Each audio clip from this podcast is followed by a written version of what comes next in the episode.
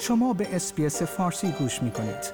با رفتن به sbs.com.au به اخبار و گزارش های بیشتری دست خواهید یافت. احضار سفیر ایران در هلند و دستگیری یک طبعی آلمان در ایران در ادامه واکنش کشورهای اروپایی به اعدام علیرضا اکبری شهروند ایرانی بریتانیایی وزارت خارجه هلند سفیر جمهوری اسلامی را برای ابراز اعتراض خود احضار کرد.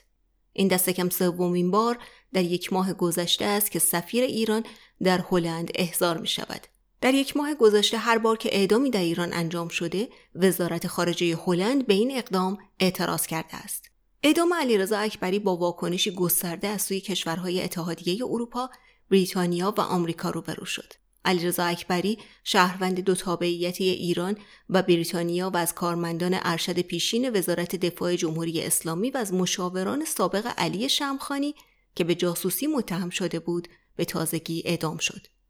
مرکز رسانه قوه قضاییه اتهام آقای علیرضا اکبری را فساد فلعرز و اقدام گسترده علیه امنیت داخلی و خارجی کشور از طریق جاسوسی برای دستگاه اطلاعاتی دولت انگلیس عنوان کرد.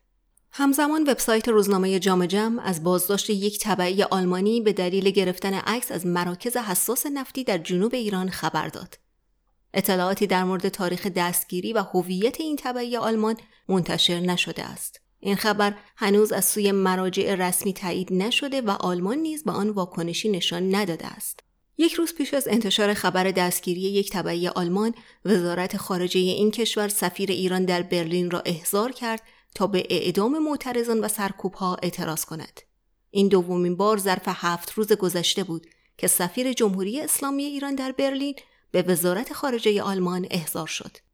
در همین حین علی صالحی دادستان تهران روز سهشنبه گفت که یک نفر به اتهام رهبری گروهی به نام جوانان محلات ایران به همراه تعدادی دیگر در شهرهای مختلف کشور دستگیر شدهاند جوانان محلات تهران نام یک حساب کاربری در شبکه های اجتماعی است که در جریان اعتراض های اخیر راه اندازی شده و درباره این اعتراض ها مطالبی منتشر می کند.